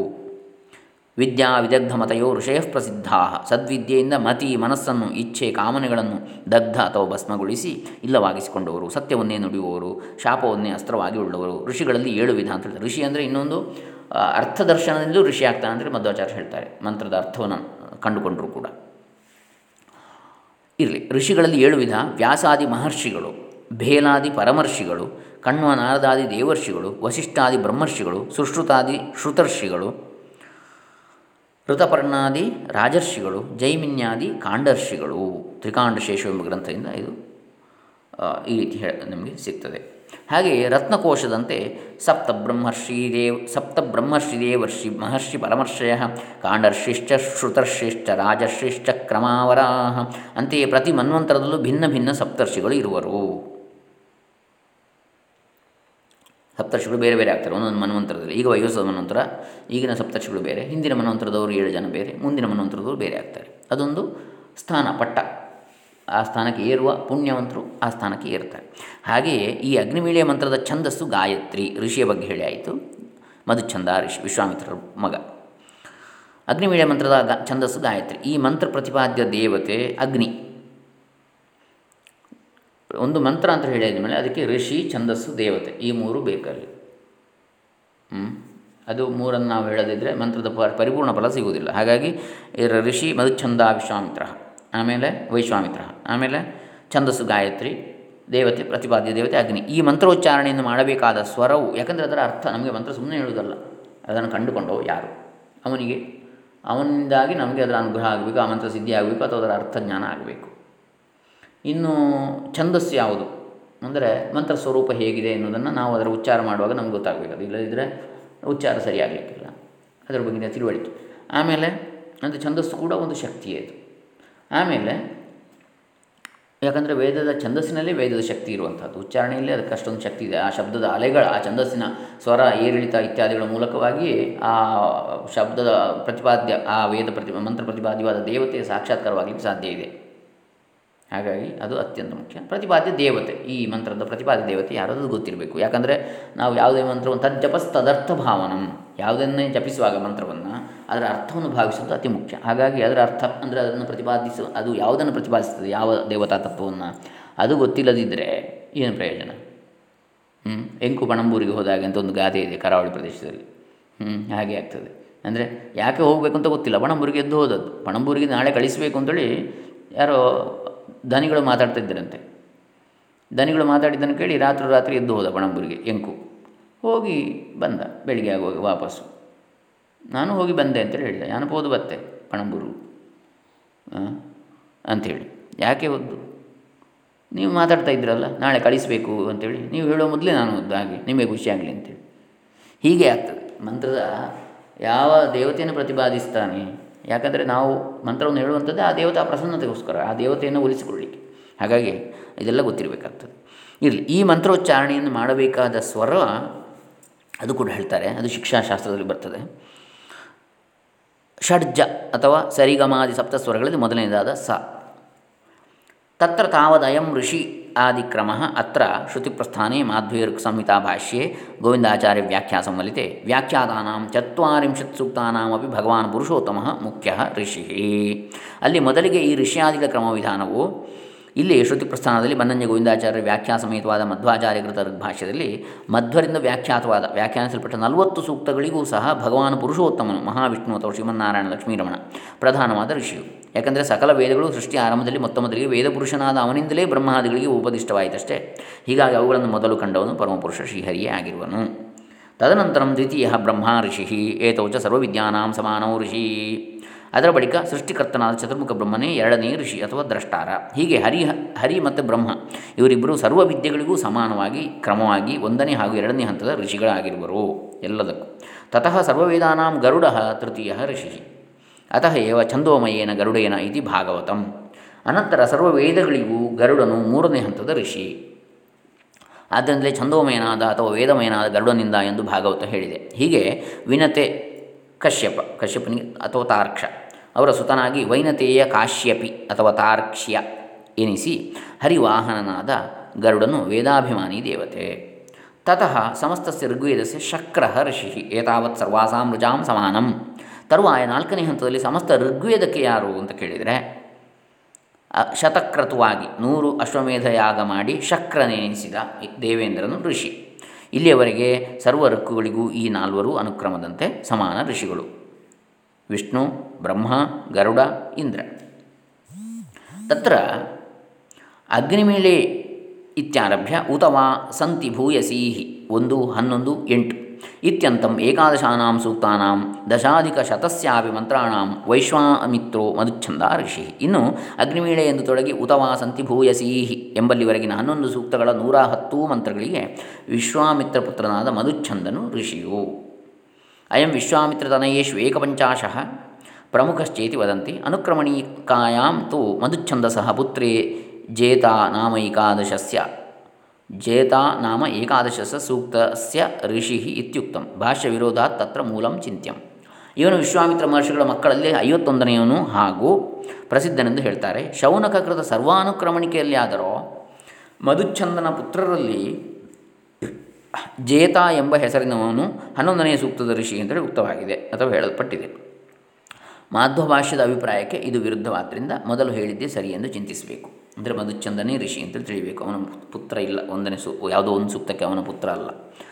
ಸರ್ವಾನುಕ್ರಮಣಿಕೆಯಲ್ಲಿ ಶವನಕರು ಹೇಳಿದಾಗೆ ಅಲ್ಲ ಅಂತೇಳಿ ನಾವು ಚಿಂತಿಸಬೇಕಾಗ್ತದೆ, ಭಾವಿಸಬೇಕು, ತಿಳಿಬೇಕು. ಮಧುಚಂದನೆ ಹನ್ನೊಂದನೇದಕ್ಕೂ ಋಷಿ ಅಂತೇಳಿ ತಿಳಿಯಬೇಕು ಅಂತ ತತ್ರ ತಾವದಾ ನವಮ ಸೂಕ್ತಾಂತಂ ನವತೇರ್ ಮಂತ್ರಾಣಂ ಗಾಯತ್ರಿ ಛಂದ. ಅಲ್ಲಿ, ಅದರಲ್ಲಿ ಈ ಮೊದಲ ಋಕ್ಕಿನಿಂದ ಒಂಬತ್ತನೇ ಸೂಕ್ತದ ಅಂತ್ಯದ ತನಕ ಇರುವ ತೊಂಬತ್ತು ಮಂತ್ರಗಳಿಗೆ ಗಾಯತ್ರಿ ಛಂದಸ್ಸು. ತ್ರಿಪದ ಗಾಯತ್ರಿ ಎಂಟು ಗುಣಿಸು ಮೂರು, ಇಪ್ಪತ್ನಾಲ್ಕು. ಎಂಟು ಅಕ್ಷರಗಳ ಮೂರು ಛಂದಸ್ಸು ವೇದದಲ್ಲಿ. ಗಯಾನ್ ಪ್ರಾಣಾನ್ ತ್ರಾಯತೆ ಇತಿ ಗಾಯತ್ರಿ. ಗಯವೆಂದರೆ ಪ್ರಾಣ. ಜೀವರ ಪಂಚಪ್ರಾಣಗಳನ್ನು ದೇಹದಲ್ಲಿ ಸುರಕ್ಷಿತವಾಗಿಡುವುದೇ ಗಾಯತ್ರಿ. ಗಾಯಂತಂ ತ್ರಾಯತೆ. ಅದನ್ನು ಪಠಿಸುವವನನ್ನು ಗಾಯನ ಮಾಡುವವನನ್ನು ರಕ್ಷಿಸುತ್ತದೆ. ಗೀಯತೆ ಅನೇನ ಪರಮಾತ್ಮ. ಪರಮಾತ್ಮನು ಕೀರ್ತಿಸಲ್ಪಡ್ತಾನೆ ಇದರಿಂದ. ಇದು ಲೌಕಿಕದಲ್ಲಿ ಆರು ಗುಣಿಸು ನಾಲ್ಕು ಇಪ್ಪತ್ನಾಲ್ಕು. ನಾಲ್ ಆರು ಅಕ್ಷರಗಳ ನಾಲ್ಕು ಪಾದಗಳ ಛಂದಸ್ಸು. ವೈದಿಕದಲ್ಲಿ ಎಂಟು ಗುಣಿಸು ಮೂರು ಇಪ್ಪತ್ನಾಲ್ಕು. ಇದರ ಪಾದಗಳಲ್ಲಿ ಲಘು, ಯಾಕಂದರೆ ಮೂರು ಪಾದಗಳ ಛಂದಸ್ಸು ಅಂತ ಇಲ್ಲ ಲೌಕಿಕದಲ್ಲಿ, ಎಲ್ಲ ನಾಲ್ಕು ಪಾದ. ಹಾಗಾಗಿ ಇಪ್ಪತ್ನಾಲ್ಕು ಅಕ್ಷರ ಆಗಬೇಕು ಗಾಯತ್ರಿಗೆ. ಹಾಗಾಗಿ ಆರು ಪಾದ, ಅಕ್ಷರಗಳ ನಾಲ್ಕು ಪಾದ ಆಗ್ತದೆ, ಲೌಕಿಕ ಗಾಯತ್ರಿ. ಇದರ ಪಾದಗಳಲ್ಲಿ ಲಘು, ಗುರು, ಮಾತ್ರ ಭೇದದಿಂದ ಅರವತ್ನಾಲ್ಕು ಭೇದಗಳು ವಿಧಗಳಿವೆ. ಇದರ ಪಾದಗಳಲ್ಲಿ ಲಘು, ಗುರು, ಮಾತ್ರ ಭೇದದಿಂದ ಅರವತ್ನಾಲ್ಕು ವಿಧಗಳಿವೆ. ಅವುಗಳಲ್ಲಿ ಹಲವು ವಿಧಗಳಿಗೆ ವಿಶೇಷವಾದ ಹೆಸರುಗಳು ಇಲ್ಲದಿದ್ದರೂ ತನುಮಧ್ಯ ಶಶಿವದನ, ವಸುಮತಿ ಮುಂತಾಗಿ ಹಲವಾರು, ಕೆಲವಾರು ಭೇದಗಳ ಹೆಸರುಗಳು ಇವೆ. ಋಗ್ವೇದದ ಬಹುಶಃ ಸರ್ವ ಗಾಯತ್ರಿ ಛಂದೋಬದ್ಧ ಋಕ್ಕುಗಳು ಅಗ್ನಿಪರವಾದುದರಿಂದ ಗಾಯತ್ರಿ ಛಂದದ ದೇವತೆ ಅಗ್ನಿ ಆಗ್ತಾನೆ ಲಕ್ಷ್ಮೀ ಸರಸ್ವತಿ ಭಾರತ್ಯ ಗರುಡ ಸ್ವಾಹ ಚೇತಿ ಪಂಚ ಗಾಯತ್ರಿ ದೇವತಾ. ಅತ್ರ ವಿನಾ ಗರುಡಮನ್ಯ ಆಪ್ರೀ ದೇವತಾ ಅಪಿ. ಛಂದ ಪ್ರಭೇದಸ್ತು ತತ್ತ ತತ್ತೈವ ವಿವಿಚ್ಯಂತೆ. ಲಕ್ಷ್ಮೀ ಸರಸ್ವತಿ ಭಾರತಿ ಗರುಡ ಮತ್ತು ಸ್ವಾಹ ಎಂಬುದಾಗಿ ಐವರು ಗಾಯತ್ರಿ ದೇವತೆಯರು. ಇಲ್ಲಿ ಗರುಡನನ್ನು ಹೊರತುಪಡಿಸಿ ಆಪ್ರೀ ದೇವತೆ ಎಂಬ ಪದ್ಧತಿಯೂ ಇದೆ. ಛಂದಸ್ಸಿನ ಪ್ರಭೇದಗಳಾದರೂ ಅಲ್ಲಲ್ಲೇ ವಿವರಿಸಲ್ಪಡ್ತದೆ ಆಯಾಯ ಮಂತ್ರಗಳ ವ್ಯಾಖ್ಯಾನದ ಸಂದರ್ಭದಲ್ಲಿ ಅಂಥೇಳಿ ಬನಂಜಿಯವರು ಹೇಳ್ತಾರೆ. ಅಥ ದೇವತಾ, ತತ್ರ ತಾವದ ಅಗ್ನ್ಯಂತರ್ಗತೋ ನಾರಾಯಣ ಪ್ರಥಮ ಸೂಕ್ತಸ್ಯ ವರ್ಗದ್ವಯಾತ್ಮಕಸ್ಯ ನವರ್ಚಸ್ಯ ಪ್ರಧಾನ ದೇವತಾ ಏಕೈವ ಮಹಾನ್ ಆತ್ಮ ದೇವತಾ ಇತ್ಯನುಕ್ರಮಣಿಕಾ ಚಾತ್ರ ಸಂವದತೆ. ಅಗ್ನಿಶ್ಚ ಅವಾಂತರ ದೇವತಾ ನಾರಾಯಣ ಪ್ರೀತ್ಯರ್ಥೆ ವಿನಿಯೋಗ ಇತಿ ಚ ಸಮಾನಂ ಸರ್ವತ್ರ. ಇನ್ನು ಅಥ ದೇವತಾ ದೇವತೆಯ ಕುರಿತು, ತತ್ರ ತಾವದ ಅಗ್ನಿಯಂತರ್ಗತೋ ನಾರಾಯಣ ಅಲ್ಲಿ ಅಗ್ನಿ ಅಂತರ್ಗತನಾದ ಒಳಗಿರುವ ನಾರಾಯಣನು ಪ್ರಥಮ ಸೂಕ್ತಸ್ಯ ವರ್ಗದ್ವಯಾತ್ಮಕಸ್ಯ. ಪ್ರಥಮ ಸೂಕ್ತದ ಎರಡು ವರ್ಗಗಳಿರುವ ನವರ್ಚಸ್ಯ ಪ್ರಧಾನ ದೇವತಾ, ನವರ್ಚದ ಒಂಬತ್ತು ರುಕ್ಕುಗಳ ಪ್ರಧಾನ ದೇವತೆ. ಎರಡು ವರ್ಗಗಳಿವೆ ಅದರಲ್ಲಿ, ಒಂಬತ್ತು ರುಕ್ಕುಗಳಿವೆ ಒಂದನೇ ಸೂಕ್ತ. ಏಕೈವ ಮಹಾನ್ ಆತ್ಮ ದೇವತಾ ಚ ಅತ್ರ ಸಂವದತೆ. ಮಹಾತ್ಮನು ಪರಮಾತ್ಮನಾದ ಒಬ್ಬನೇ ದೇವತೆಯು ಎಂದು ಶೌನಕರ ಸರ್ವಾನುಕ್ರಮಣಿಕೆಯು ಈ ಬಗ್ಗೆ ಸೂಕ್ತವಾಗಿ ಹೇಳ್ತದೆ. ಸಂವದತೆ ಸಮ್ಯಕ್ ವದತೆ. ಅಗ್ನಿಶ್ಚ ಅವಾಂತರ ದೇವತಾ. ಅಗ್ನಿಯು ಅವಾಂತರ, ಪ್ರಾಸಂಗಿಕ, ಸಾಂದರ್ಭಿಕ, ಅಂಗ ದೇವತೆ. ನಾರಾಯಣ ಪ್ರೀತ್ಯರ್ಥೆ ವಿನಿಯೋಗ ಇತಿ ಚ ಸಮಾನಂ ಸರ್ವತ್ರ. ನಾರಾಯಣನ ಪ್ರೀತ್ಯರ್ಥವಾಗಿ ವಿನಿಯೋಗ ಅಥವಾ ಪ್ರಯೋಗ ಅಥವಾ ಬಳಕೆ ಎಂಬುದು ಎಲ್ಲೆಡೆ ಎಲ್ಲ ಮಂತ್ರಗಳಿಗೂ ಸರ್ವವೇದ ಮಂತ್ರ ಪ್ರತಿ, ಪ್ರತಿಭಾ, ಮಂತ್ರ ಪ್ರತಿಪಾದ್ಯನಾದುದರಿಂದ ಸಮಾನ. ವಿನಿಯೋಗ, ಮಂತ್ರಕ್ಕೆ ವಿನಿಯೋಗ ಅಂತೇಳಿ ಇನ್ನೊಂದಿದೆ. ಋಷಿ ಛಂದಸ್ಸು ದೇವತೆ. ಆಮೇಲೆ ವಿನಿಯೋಗ, ಈ ಮಂತ್ರ ಎಲ್ಲಿ ವಿನಿಯೋಗಿಸಲ್ಪಡಬೇಕು ಅಂತೇಳಿ. ಮಂತ್ರದ ಪ್ರಯೋಗ. ಅದು ಕೂಡ ಸದ್ವಿನಿಯೋಗ ಆಗಬೇಕು, ದುರ್ವಿನಿಯೋಗ ಆಗಬಾರ್ದು ಅದಕ್ಕೆ ಬೇಕಾಗಿ. ಯಾವುದಕ್ಕೆ ವಿನಿಯೋಗಿಸಬೇಕು ಅಂತಲೂ ಕೂಡ ಇದೆ. ಗಾನ ಸ್ವರಶ್ಚ ಆ ನವಮ ಸೂಕ್ತಾಂತಂ ಋತೆ ಪಂಚಮ ಸೂಕ್ತಸ್ಯ, ಋತೆ ಪಂಚಮ ಸೂಕ್ತಸ್ಯ ದ್ವಿತೀಯಾಯ ಋಚ ಷಡ್ಜಃ. ಪಂಚಮೇ ದ್ವಿತೀಯಾಯಾಶ್ಚ ಋಷಭ ಸ್ವರ ಇತ್ಯಾದಿ ತತ್ರ ತತ್ರೈವ ಸ್ಪಷ್ಟಂ. ಗಾನಸ್ವರವು ಅಥವಾ ಉಚ್ಚಾರಣ ಶ್ರುತಿಯು ಐದನೇ ಸೂಕ್ತದ ಎರಡನೇ ಋಕ್ಕನ್ನು ಹೊರತುಪಡಿಸಿ ಒಂದರಿಂದ ಒಂಬತ್ತನೇ ಸೂಕ್ತದವರೆಗೆ ಷಡ್ಜವು ಸಪ್ತ ಸ್ವರಗಳಲ್ಲಿ ಮೊದಲನೆಯದ ಸ. ಐದನೇ ಸೂಕ್ತದ ಎರಡನೇ ಋಕ್ಕಿಗೆ ಮಾತ್ರ ಋಷಭವು, ಸ್ವರ, ಸ್ವರವು. ಎರಡನೇದಾದ ರಿ. ಇತ್ಯಾದಿಯಾಗಿ ಆಯಾ ಮಂತ್ರ ವಿವರಣೆಯಲ್ಲಿ ಸ್ಪಷ್ಟಪಡಿಸಲಾಗಿದೆ ಅಂತ ಬನ್ನಂಜಿಯವರು ಹೇಳ್ತಾರೆ. ತತ್ರ ಆಹ ಅಗ್ರೇ ಅಗ್ನಿನಾಮಕಂ ಮಾಧ್ವ ಇದು. ಅಲ್ಲಿ ಹೇಳಿದೆ ಮೊದಲಿಗೆ ಅಗ್ನಿ ಎಂಬ ಹೆಸರಿನ ದೇವತೆಯನ್ನು. ಅಗ್ರಣೀತ್ವಂ ಯದಗ್ನಿತ್ವಂ ಇತ್ಯಗ್ರೇ ನಾಮ ತದ್ಭವೇತ್ ಏವಮೇವಾಹ ಭಗವಾನ್ ನಿರುಕ್ತಿಂ ಬಾದರಾಯಣ ಅಗ್ರಣೀರ್ಗ್ರಾಮಣೀ ಶ್ರೀಮಾನ್ ಇತಿ ವಿಷ್ಣು ಸಹಸ್ರನಾಮಸು ಅಗ್ನಿತ್ವವು ಅಗ್ನಿತತ್ವವು ಅಗ್ರಣೀತ್ವ ಅಥವಾ ನಾಯಕತ್ವ ಅಥವಾ ಮುಂದಾಳುತ್ವ ಉಳ್ಳದ್ದೆಂಬ ಅರ್ಥವುಳ್ಳದ್ದಾದ್ದರಿಂದ ಅಗ್ನಿಯ ಹೆಸರು ಮೊದಲಿಗೆ ಇರಬೇಕು. ಭಗವಾನ್ ಬಾದರಾಯಣರು ಅಗ್ನಿ ಶಬ್ದಕ್ಕೆ ಹೀಗೆಯೇ ನಿರುಕ್ತಿ, ನಿರ್ವಚನ, ನಿಷ್ಪತ್ತಿ, ವ್ಯುತ್ಪತ್ತಿಯನ್ನು ಹೇಳಿರುವರು. ಮೊದಲಿಗೆ ಇರುವ ಕಾರಣ ನೇತ ಅಂತೇಳಿ, ಮುಂದಾಳು ಅಂತೇಳಿ. ಅಗ್ನಿಮೀಳೆ ಅಂತ ಆರಂಭದಲ್ಲಿ ಅಲ್ಲ. ಅಗ್ರಣೀಹಿ ಗ್ರಾಮಣೀಹಿ ಶ್ರೀಮಾನ್ ಎಂಬುದಾಗಿ ವ್ಯಾಸ ಭಾರತದಲ್ಲಿರುವ ವಿಷ್ಣುವಿನ ಸಹಸ್ರನಾಮಗಳಲ್ಲಿ ಇದೆ. ಬನ್ನಂಜಿಯವರು ಹೇಳ್ತಾರೆ. ಹಾಗಾಗಿ ಆತನು ವಿಷ್ಣುವಿನ ಒಂದು ರೂಪವೇ ಅಥವಾ ಅಗ್ನಿಯು ವಿಷ್ಣುವಿನಂತೆ ನಾಯಕತ್ವ ಗುಣವುಳ್ಳವನು ಅಂತೇಳಿ ತಿಳಿಯುವುದು. ಯಥೇವಾಗ್ನಾದಯ ಶಬ್ದ ಪ್ರವರ್ತಂತೆ ಜನಾರ್ದನೆ, ತಥಾ ನಿರುಕ್ತಿಂ ವಕ್ಷ್ಯಾಮೋ ಜ್ಞಾನೀನಾಂ ಜ್ಞಾನಸಿದ್ಧಯೇ. ಮಧ್ವಾಚಾರ್ಯರು ಹೇಳ್ತಾರೆ ಹೇಗೆ ಅಗ್ನಿಯೇ ಮುಂತಾದ ಶಬ್ದಗಳು ಜನಾರ್ದನ ಅಥವಾ ವಿಷ್ಣುವಿನಲ್ಲಿಯೇ ಪ್ರವರ್ತಿಸುತ್ತವೆಯೋ ಅಥವಾ ವಿಷ್ಣುವನ್ನೇ ವರ್ಣಿಸುತ್ತವೆಯೋ ಅಂತೆಯೇ ಪ್ರತಿ ಮಂತ್ರದ ಅರ್ಥವು ವಿಷ್ಣು ತಾತ್ಪರ್ಯವಾಗುವಂತೆ ಜ್ಞಾನಿಗಳ ಪೂರ್ಣ ಜ್ಞಾನ ಸಿದ್ಧಿಗಾಗಿ ವೇದದಲ್ಲಿನ ಶಬ್ದಗಳ ನಿರ್ವಚನವನ್ನು ಹೇಳ್ತೇವೆ ಅಂತ ಮಧ್ವಾಚಾರ್ಯರು ಪ್ರತಿಜ್ಞೆ ಮಾಡ್ತಾರೆ. ಅದಕ್ಕೆ ಬನಂಜಿಯವರು ಹೇಳ್ತಾರೆ ವ್ಯಾಖ್ಯಾನದಲ್ಲಿ ನಿಷ್ಪತ್ತಿರ್ ವೃದ್ಧಿಶ್ಚ ಸಿದ್ಧಿ ಅಜ್ಞಾನಿನ ಜ್ಞಾನ ನಿಷ್ಪತ್ತಯೇ, ಜ್ಞಾನಿನಾಂಚ ಜ್ಞಾನವೃದ್ಧಯೇ. ಜ್ಞಾನಸಿದ್ಧಿ ಎಂದರೆ ಹೊಸದಾಗಿ ಜ್ಞಾನವು ಉಂಟಾಗುವಿಕೆ. ಮತ್ತು ಇರುವ ಜ್ಞಾನವು ವೃದ್ಧಿಯಾಗುವಿಕೆ ಅಥವಾ ಹೆಚ್ಚಾಗುವಿಕೆ. ಅಂಥೇಳಿ ಅರ್ಥ ಎರಡಿದೆ. ನಿಷ್ಪತ್ತಿ, ವೃದ್ಧಿಶ್ಚ, ಸಿದ್ಧಿ. ಹೊಸದಾಗಿ ಜ್ಞಾನ ಉಂಟಾಗುವಿಕೆ ಮತ್ತು ಇರುವ ಜ್ಞಾನದ ವೃದ್ಧಿ ಹೆಚ್ಚಾಗುವಿಕೆ. ಅಜ್ಞಾನಿಗಳಿಗೆ ಜ್ಞಾನ ಉಂಟಾಗಲು, ಅಜ್ಞಾನಾಂ, ಅಜ್ಞಾನಿನಾಂ ಜ್ಞಾನ ನಿಷ್ಪತ್ತಯೇ ಹಾಗೂ ಜ್ಞಾನಿಗಳ ಜ್ಞಾನ ವರ್ಧನೆಗಾಗಿ ಜ್ಞಾನಿನಾಚ ಜ್ಞಾನ ವೃದ್ಧಯೇ ನಿರ್ವಚಿಸುವೆವು ಅಂತೇಳಿ ಹೇಳ್ತಾರೆ. ನಿರ್ವಾಚನ, ನಿರ್ವಚಿಸ್ತೇವೆ ಅಂತೇಳಿ. ಇತ್ ಬನಂಜಿಯವರು ಹೇಳ್ತಾರೆ. ಇತಿ ತೇನಾಗ್ನಿಶಬ್ದೋಯಮಗ್ರ ಏವಾಭಿಭೂಜ್ಯತಾಂ ಅಗ್ರ್ಯತ್ವಮಗ್ರನೇತೃತ್ವಮತ್ತಿಮಂಗಾನನೇ ಅತ್ತಿಮಂಗಾನೇ ಅತ್ತಿಮಂಗಾಗನೇತೃತಾಂ ಇದು ಮಧ್ವಾಚಾರ್ಯ ಭಾಷ್ಯ. ಅಗ್ರ್ಯತ್ವ ಮುಂದಾಳುತನ. ಅಗ್ರ ನೇತೃತ್ವ. ಅತ್ತಿ ಅಂದರೆ ಹವಿಸ್ಸನ್ನು ತಿನ್ನುತ್ತಾನೆ. ತನ್ನ ಅಂಗ ಅಥವಾ ಶರೀರವನ್ನು ಅಂಗ ವಕ್ರಗತಿಯಲ್ಲಿ ಅಗ ಮುಂದೊಯ್ಯುವ ನೇತೃತ್ವ ಗುಣವುಳ್ಳ ನೇತೃತಾಂ ಹೀಗೆ ಅದರ, ಇದರಿಂದಾಗಿ ಅಗ್ನಿ ಶಬ್ದವು ಇದು ಮೊದಲೇ ಅಗ್ರೇ ಏವ, ಮುಂದಾಗಿ ಅಭಿ, ಅಂದರೆ ಅಭಿಮುಖೇನ ಪೂಜಿಸಲ್ಪಡಬೇಕು, ಪೂಜ್ಯತಾಂ. ಅಗ್ರ್ಯತ್ವ, ಮುಂದಾಳತನ, ಅಗ್ರ ನೇತೃತ್ವ, ಹವಿಸ್ಸನ್ನು ತಿನ್ನುತ್ತಾನೆ. ತನ್ನ ಅಂಗ ಅಥವಾ ಶರೀರವನ್ನು ವಕ್ರಗತಿಯಲ್ಲಿ ಮುಂದೊಯ್ಯುವ ನೇತೃತ್ವ ಗುಣವುಳ್ಳ ಎಂಬ ಅರ್ಥ. ಹೀಗಾಗಿ ಮೊದಲೇ ಅವನನ್ನು ಪೂಜಿಸಬೇಕು. ಅಗ್ರೇವ ಆಹತಂ ಸ್ತೌಮ್ಯಶೇಷಸ್ಯ ಪೂರ್ವಮೇವ ಹಿತಂ ಪ್ರಭುಂ ಋತ್ವಿಂಗ್ ನಿಯಾಮಕತ್ವೇನ ಯಜ್ಞಾನ ಮೃತ್ವಿಜಂ ಸದಾ. ಇಲ್ಲಿ ಹೇಳಿದ್ದಾನೆ, ಆಹ, ಅವನನ್ನು, ಆಹ ಅಂದರೆ ಹೇಳಿದ್ದಾನೆ ಅಂತೇಳಿ. ತಂ ಸ್ತುತಿಸುತ್ತೇನೆ ಸ್ತೌಮಿ, ಯಾವಾಗ? ಮೊದಲೇ, ಆರಂಭದಲ್ಲೇ, ಪೂರ್ವಂ ಏವ. ಎಂಥವನನ್ನು? ಯಾವಾಗಲೂ ಸದಾ ನಮಗೆ ಹಿತವನ್ನೇ, ಒಳ್ಳೆಯದನ್ನೇ, ಕೆಲವೊಮ್ಮೆ ಸುಖಕರವಲ್ಲದ ದುಃಖಜನ್ಯವಾದುದಾದರೂ ನಮ್ಮ ಹಿತ ಕಾಯುವಂಥದ್ದನ್ನೇ ಉಂಟು ಮಾಡುವ ಹಿತ ಬೇರೆ, ಸುಖ ಬೇರೆ. ಯಾವಾಗಲೂ ಸುಖ ಆಗಬೇಕು ಅಂತಿಲ್ಲ ಹಿತದಿಂದ. ಕಷ್ಟ ಆದರೂ ಅದು ಹಿತವೇ ಇರ್ತದೆ ಕೆಲಸ. ಸಮಸ್ತ ಯಜ್ಞಗಳ, ಅಶೇಷಸ್ಯ ಯಜ್ಞಾನ ನಿಯಾಮಕನಾಗಿ ಋತ್ವಿಕ್ ಎನಿಸಿದ ನಿಯಾಮಕತ್ವೇನ ಋತ್ವಿಕ್. ಅಗ್ನಿನಾರಾಯಣನೆಂಬ ಋತ್ವಿಜನನ್ನು ಋತ್ವಿಜಂ ಹಾಗೂ ಒಡೆಯನನ್ನು ಪ್ರಭುಂ ಸ್ತುತಿಸುತ್ತೇನೆ ಅಂತೇಳಿ. ಈಡಸ್ತುತೌ ಇತಿ ಧಾತು ಯದ್ಯಪಿ ಈಡೇತಿ ಧಾತು ಪಠ್ಯತೆ, ಈಡೆ ಇತ್ಯೇವ ಚ ರೂಪಂ, ತಥಾಪಿ ಚ ಡಕಾರಸ್ಯ ಳಕಾರ ಬಹುವೃಜ ಸಂಪ್ರದಾಯ ಪ್ರಾಪ್ತ ತಥಾ ಹ್ಯಾಹು ಅಜ್ಮಧ್ಯಸ್ಥ ಡಕಾರಸ್ಯ ಳಕಾರಂ ಬಹೃಜಾ ಜಗುಹು ಇತಿ. ಉತ್ತರತ್ರ ಅಜ ಅಜ ಭಾವಾತ್ ಈಡ್ಯ ಇತ್ಯತ್ರ ನ ಲಕಾರ ನೋಡಿ, ಇದು ಬನ್ನಂಜಿಯವರ ವ್ಯಾಖ್ಯಾನ. ಈಡೆ ಎಂಬ ಎಂದು ಈ ಧಾತು ಪಠಿಸಲ್ಪಡುವುದಾದರೂ ಈಳಸ್ತುತವು ಎಂಬ ಧಾತು ಈಳೆ ಎಂಬ ಕ್ರಿಯಾಪದದ್ದು ಅಂತೇಳಿ ಹೇಳ್ತಾರೆ. ಈಡೆ ಎಂದೂ ಕೂಡ ರೂಪ ಅಥವಾ ಪ್ರಯೋಗವಿದೆ. ಹಾಗಾದರೂ ಡಕಾರಕ್ಕೆ ಲಕಾರವು ಬಹುರುಚರಿಗೆ ಋಗ್ವೇದಿಗೆ ಪೂರ್ವ ಸಂಪ್ರದಾಯದಿಂದ ಪ್ರಾಪ್ತವಾದದ್ದು. ಹಾಗಾಗಿ ಹೇಳುವರು, ಅಚ್ಚು ವರ್ಣಗಳ ಸ್ವರಾಕ್ಷರಗಳ ಮಧ್ಯದಲ್ಲಿರುವ ಡಕಾರಕ್ಕೆ ಲಕಾರವನ್ನು ಬಹುರುಚರು ಹೇಳ್ತಾರೆ ಅಂತೇಳಿ. ಮುಂದಿನ ಮಂತ್ರವಾದ ಅಗ್ನಿಪೂರ್ವೇಭಿರ್ಷಿಭಿರೀಡ್ಯೋ ನೂತನೈರುತ. ಅಲ್ಲಿ ನೋಡಿ, ಈಡ್ಯೋ ಅಂತಲೇ ಬರ್ತದೆ. ಎಂಬಲ್ಲಿ ಋಷಿಭಿ ಈಡ್ಯ ನೂತನೈ ಉತ. ಇಲ್ಲಿ ಈಡ್ಯ ಎಂಬುದರ ಡಕಾರದ ಮೊದಲು ಈ ಎಂಬ ಸ್ವರಾಕ್ಷರ ಅಥವಾ ಅಚ್ಚು ವರ್ಣವಿದೆ.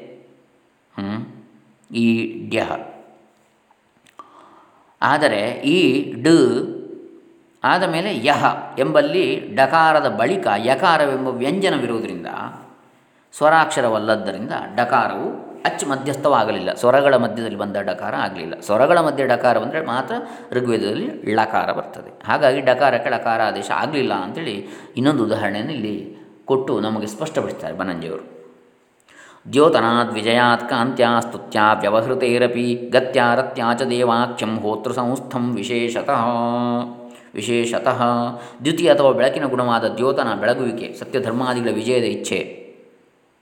ಕಾಂತಿ, ಪ್ರಕಾಶಮಾನ, ಸ್ತುತಿ, ಹೊಗಳಿಕೆ, ಪ್ರಶಂಸೆ, ನ್ಯಾಯ ತೀರ್ಮಾನ, ಪುಣ್ಯ ಪಾಪ ಫಲ ಕರ್ಮ ಪುಣ್ಯ ಪಾಪ ಕರ್ಮ ಫಲ ಪ್ರದಾನ ಆದಿ ವ್ಯವಹಾರ. ಕಾಲದ ಲೋಕದ ಗತಿ, ಗಮನಶೀಲತೆ, ರತಿ, ರಂ ಕ್ರೀಡಾಯಾಮ್ ಧಾತುವಿನಂತೆ ಆಟ. ಇವು ಹೋತೃಸ್ಥಾನದಲ್ಲಿರುವ ದೇವನಾದ ಅಗ್ನಿಯ ದೇವತಾ ಗುಣವಿಶೇಷಗಳು ಅಂತ ಹೇಳ್ತಾರೆ. ದ್ಯೋತನಾದ ವಿಜಯಾತ್ ಕಾಂತ್ಯ ಸ್ತುತ್ಯಾಪ್ಯವಹೃತೇರಪಿ ಗತ್ಯಾರತ್ಯಾಚ ದೇವಾಖ್ಯಂ ಹೋತೃ ಸಂಸ್ಥಂ ವಿಶೇಷತಃ. ಧಾತುವಿನ ಅರ್ಥವನ್ನು ಹೇಳ್ತಾ ಇದ್ದಾರೆ ಬೇರೆ ಬೇರೆ. ದಿವು ಜಿಗೀಷಾಯಾಂ ಇಚ್ಛಾಯಾಂ ಪಣ ದ್ಯುತೌ, ಕ್ರೀಡಾಯಾಂ, ಗತೌ ಚೇತಿ, ವೋಪದೇವ. ವಿಜಯಾದಿತಿ ಜಿಗೀಷಾ ಕಾಂತ್ಯೇತಿ ಇಚ್ಛಾ, ಸ್ತುತ್ಯ ವ್ಯವಹೃತೇರಿತಿ ಪಣಿ ಪಣ ವ್ಯವಹೃತೌ, ಸ್ತುತೌ ಚೇತಿ ಧಾತುಪಾಠ, ದ್ಯೋತನಾದಿತಿ ದ್ಯುತಿ, ಗತ್ಯೇತಿ ಗತಿ, ರತ್ಯೇತಿ ಕ್ರೀಡೇತಿ ಸರ್ವಾರ್ಥ ಸಂಗ್ರಹ, ಇಹ ಕೃತೋ ಭವತಿ. ದೇವಶಬ್ದವು ದಿವು ಜಿಗೀಷಾಯಾಂ ಜೇತುಂ ಇಚ್ಛಾ ಜಿಗೀಷಾ ತಸ್ಮಿನ್, ಗೆಲ್ಲುವ ಇಚ್ಛೆ, ಅಥವಾ ಇಚ್ಛೆ ಅಥವಾ ಬಯಕೆ.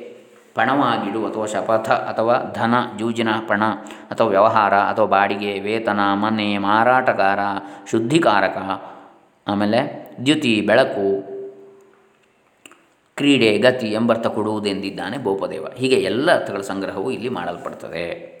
ಅಗ್ನಿ ಸಂಸ್ಥೇನ ರೂಪೇಣ ಯಥೋಗ್ನಿರ್ಹೋತೃದೇವತಾ ಇಂದ್ರಿಯಾಗ್ನಿಶುಚಾರ್ಥಾನಾಂ ಯದ್ಧೋತಾ ಹೋತೃನಾಮಕ ರತಿಧಾರಕೋತ್ತಮತ್ವಾತ್ ಸ ರತ್ನಧಾತಮ ಈರಿತಃ ಬೆಂಕಿಯೊಳಗಿನ ರೂಪದಿಂದಾಗಿ. ಇದು ಮಧ್ವಭಾಷ್ಯ. ಅಗ್ನಿಯು ಹೋತೃದೇವತೆಯು.